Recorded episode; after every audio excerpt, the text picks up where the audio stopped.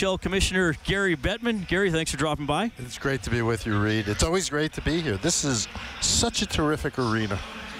We love it up here. We got a great view of the ice. The fans love coming here. They got to cheer for the two young stars, McDavid and Draisaitl, to make it 2 0. We got Auston Matthews, Line A. We can go down the list of some of the great young players in in the league. You know, things are always changing. Marketing is always changing. But how can this next generation of stars propel the NHL into a strong future? They're going to propel the league by the brilliance of their game, their skill. The game has never been more competitive. The players have never been faster or more skilled. And while the great ones, like Wayne Gretzky, set the template, uh, the fact of the matter is the game keeps evolving. And if you look at our competitive balance, it is extraordinary. Every game's unpredictable. Uh, the races to make the playoffs or go down to the wire for most teams. And when you get to the playoffs, we know anything can happen. and it often does. You're here in Edmonton today. Our, our building is almost uh, through two seasons. You're going to Calgary tomorrow. What is your level of optimism or perhaps pessimism about some productive discussions about getting a new building there? Well, I'm not going to Calgary tomorrow to have any discussions about the building.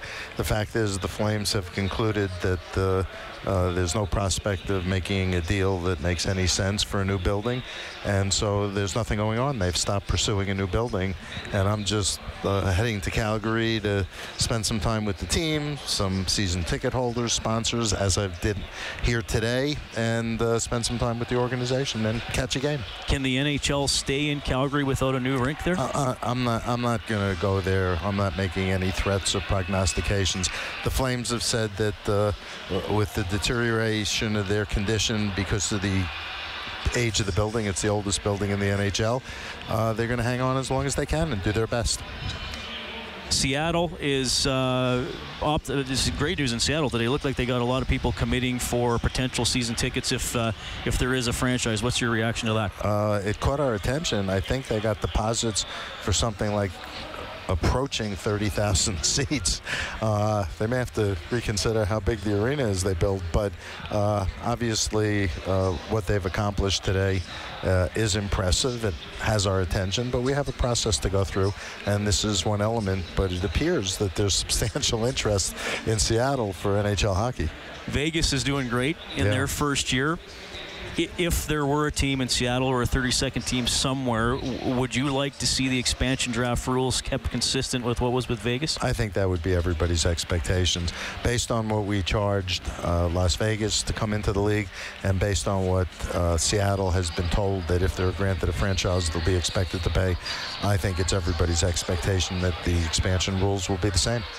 Commissioner Gary Bettman joining us here during the first intermission. Oilers up 2 0 on the Preds. You know, I, I do the Oilers postgame show with, with Rob Brown. We get to hear a lot of emotional fans, win or lose. We often get asked about uh, officiating. It, it can have an impact on the game. Sometimes there are calls fans don't understand. Would you ever want there to be officials who speak to the media or a member of the media after game to communicate to fans? No, uh, frankly, at the at the end of the day, uh, if an explanation is required for a play, uh, we do it in real time out of the Toronto office where hockey operations and officiating is based. Uh, and uh, in this era of media and social media and every word being scrutinized, our officials aren't used to dealing with the media, and I think that would lend more confusion. I think the more important point is our officials do a terrific job. They're the best officials in all of sports. They're the best hockey officials in the world. Uh, but it's a human game. Uh, coaches make mistakes, players make mistakes. We strive for consistency. We don't like mistakes. If you make too many of them, obviously you don't have a future as an official. But at the end of the day, overwhelmingly, if you put aside a rooting interest, overwhelmingly they're getting the calls right. Uh, with all the extensive video that there is, uh, it's clear that they're right, even when lots of people with a rooting interest think that they're wrong. Uh, but they do occasionally make an error, and there are judgment calls, and judgment calls tend to be subjective depending on who you're rooting for. Okay, and, and last one, sort of along those lines. I know you've been asked a lot about video review lately, but if we were to do this on October 4th, whenever the season's going to start, is there something you'd like to tell me? Okay, we, we altered this about video review because that needed to be tweaked. Well, actually, we altered uh, coach's challenge for offsides by saying because we thought it was being used too much, uh, you get a two-minute penalty if you're wrong. And the number of call, of number of challenges, coaches' challenges for offsides is about, give or take, a couple, half of what it was last year. So that's working well. Whether or not, like you like the offside rule, that if you're a quarter of an inch offside, it's it's Right. offside, but that's the rule. Uh, the goaltender interference, it was really intended to correct an obviously wrong call. In other words, you call me for goaltender interference against you, and you look at video and I never touched you.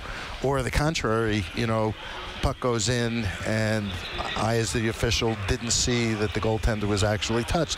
That was really what it was designed for. This notion of, you know, how much is incidental contact? How long did he have to reset? That's overthinking it. It's a judgment call. People are always going to differ on judgment calls. The standard that we use in the rule book hasn't changed in almost 20 years. And so I think maybe it's being used a little bit too much. And much as we adjusted, uh, although differently, the offsides use of coach's challenge, we're going to have to take a look at the general managers meeting in March about whether or not we can really limit this to what it was intended to be. Gary, I know you're busy. Thank you so much for dropping by. It's great to be with you. It's fun to be here. Oilers up 2 0.